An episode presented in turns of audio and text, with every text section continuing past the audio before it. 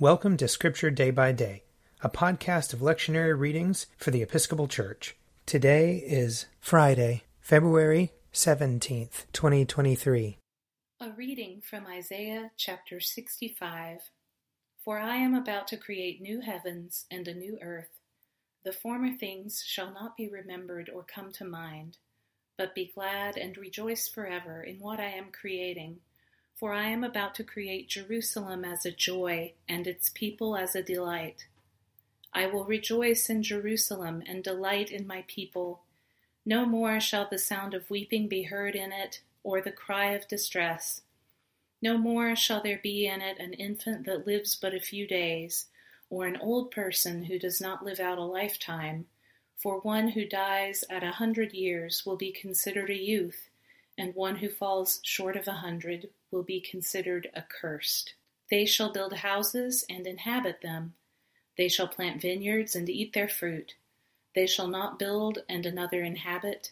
They shall not plant and another eat. For like the days of a tree shall the days of my people be, and my chosen shall long enjoy the work of their hands. They shall not labor in vain, or bear children for calamity, for they shall be offspring blessed by the Lord and their descendants as well. Before they call, I will answer. While they are yet speaking, I will hear.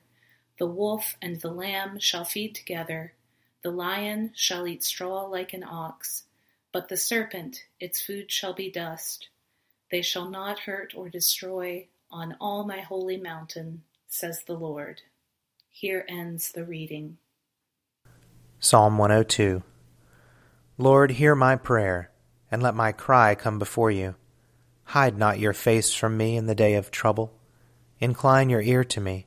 When I call, make haste to hear me.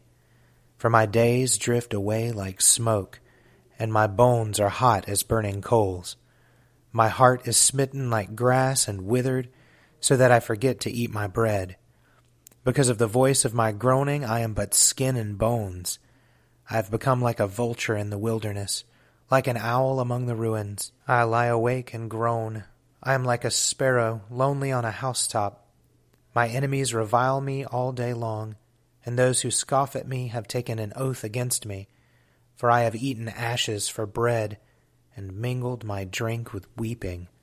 Because of your indignation and wrath, you have lifted me up and thrown me away.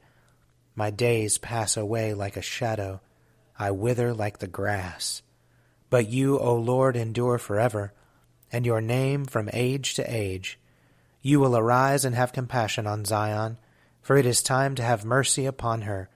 Indeed, the appointed time has come. For your servants love her very rubble, and are moved to pity even for her dust. The nations shall fear your name, O Lord, and all the kings of the earth your glory. For the Lord will build up Zion, and his glory will appear. He will look with favor on the prayer of the homeless.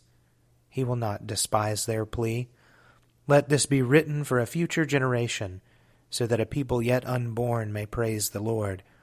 For the Lord looked down from his holy place on high. From the heavens he beheld the earth, that he might hear the groan of the captive, and set free those condemned to die, that they may declare in Zion the name of the Lord, and his praise in Jerusalem when the peoples are gathered together, and the kingdoms also to serve the Lord. He has brought down my strength before my time. He has shortened the number of my days. And I said, O my God, do not take me away in the midst of my days. Your years endure throughout all generations. In the beginning, O Lord, you laid the foundations of the earth, and the heavens are the work of your hands. They shall perish, but you will endure. They shall all wear out like a garment. As clothing you will change them, and they shall be changed. But you are always the same. Your years will never end. The children of your servants shall continue, and their offspring shall stand fast in your sight. A reading from 1 Timothy, chapter 5. Let the elders who rule well be considered worthy of double honor especially those who labor in preaching and teaching. For the scripture says, You shall not muzzle an ox while it is treading out the grain, and the laborer deserves to be paid. Never accept any accusation against an elder except on the evidence of two or three witnesses. As for those who persist in sin, rebuke them in the presence of all, so that the rest also may stand in fear. In the presence of God and of Christ Jesus and of the angels elect, I warn you to keep these instructions without prejudice, doing nothing on the basis of partiality. Do not ordain anyone hastily, and do not participate in the sins of others. Keep yourself pure. No longer drink only water, but take a little wine for the sake of your stomach and your frequent ailments. The sins of some people are conspicuous and precede them to judgment, while the sins of others follow them there. So also good works are conspicuous, and even when they are not, they cannot remain hidden. Here ends the reading. A reading from Mark chapter 12. One of the scribes came near and heard them disputing with one another. And seeing that he answered them well, he asked him, Which commandment is the first of all? Jesus answered, The first is, Hear, O Israel, the Lord our God, the Lord is one.